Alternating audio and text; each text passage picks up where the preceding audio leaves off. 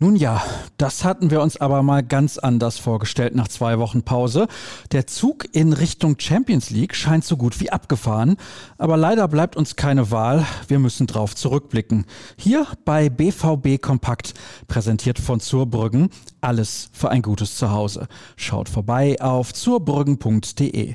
Ich heiße Sascha Staat und freue mich, dass ihr tatsächlich reinhört, trotz der Niederlage gestern und es war schon früh zu spüren, dass es eventuell nicht der Tag von Borussia Dortmund werden könnte.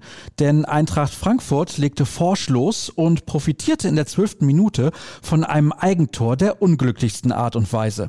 Nico Schulz überwand Marvin Hitz mit dem Kopf in Form einer Bogenlampe. Kurz vor dem Pausenpfiff gelang dann Mats Hummels nach einer Ecke der Ausgleich, der so ziemlich aus dem Nichts kam. Als alle sich schon auf ein Unentschieden eingestellt hatten, sorgte André Silva bei den Gästen für großen Jubel. In der 87. Minute erzielte der Torjäger der Hessen den entscheidenden Treffer zum durchaus verdienten Sieg. Hummels wusste, woran es lag. Zum einen ganz klar an der fehlenden Chancenverwertung. Zum anderen hatten wir Situationen, die zu 100-prozentigen werden müssen. Das war bestimmt ein Dutzend. Wir haben das oft nicht sauber ausgespielt. Der Abwehrchef sah zudem Parallelen zur Partie in Köln. Das war oft unsauber, unkonzentriert und technisch einfach nicht gut genug. Da sind uns andere vielleicht auch einfach voraus. Sportdirektor Michael Zorg war nach dem Abpfiff merklich angesäuert. Für uns war das heute sehr enttäuschend. Natürlich geben wir im Kampf um die Champions League nicht auf, aber das haben wir uns ganz anders vorgestellt. Die Leistung war nicht so, dass wir das Spiel hätten gewinnen müssen. Wir waren zu fehlerbehaftet und haben zu viele falsche Entscheidungen am Ball getroffen. Nun beträgt der Rückstand auf die Frankfurter bereits sieben Punkte.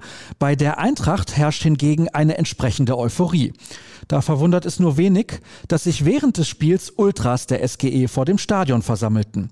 Die stimmten Gesänge an, bestellten sich Pizza und wurden von der Dortmunder Polizei noch bis zur Autobahn begleitet.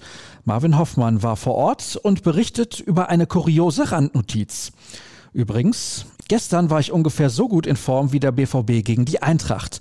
Ich hatte auf das Spiel der Amateure hingewiesen, aber das fand noch gar nicht statt, sondern wird erst heute ausgetragen.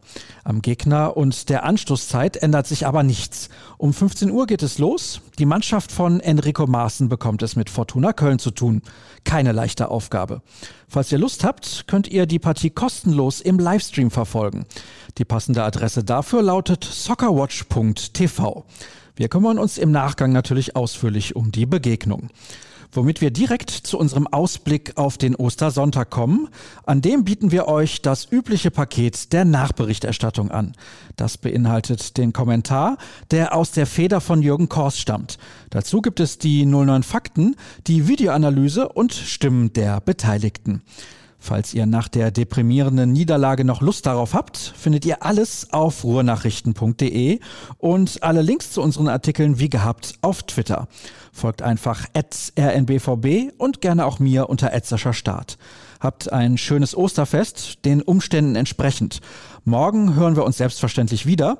Gleiche Stelle, gleiche Welle sozusagen. Bis dahin, macht's gut.